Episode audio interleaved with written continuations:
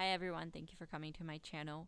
And today I'm just going to rant about something that uh, it's mostly to blame because of inefficient policymakers and shit like that is the fact that we were so slow to react to coronavirus.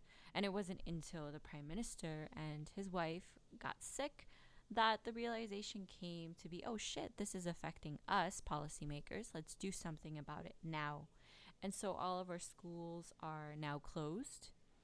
Um, it's starting Monday for many universities, and today is like Friday, March 13th.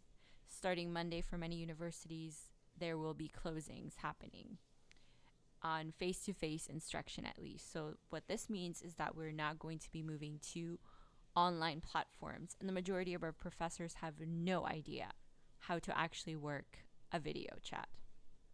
So, that's another problem is that most of these professors haven't had any training on how to do video chats or anything of the sort and now the transitioning is going to happen within a day or the weekend and what about those classes that are happening Monday? Thankfully for my class I transitioned them today and I said you know what? Just get your butt over to Zoom and we're going to have a discussion over t- of our tutorial. Because most likely they were not going to go to class and I know my students um, so that was effective on my end. I don't know what everyone else is doing. And I use Zoom, which is an amazing um, software, and it's probably the only stock that is doing well at the moment, considering how many people are doing um, st- stay at home work or just remote to avoid contact with anything else. On another note, I will have an episode discussing toilet paper.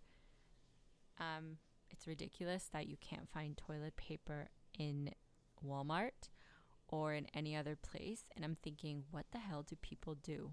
Why don't they just wash their asses with soap and water? I mean, do you actually need to rely on toilet paper to clean yourself? Um, that's kind of gross.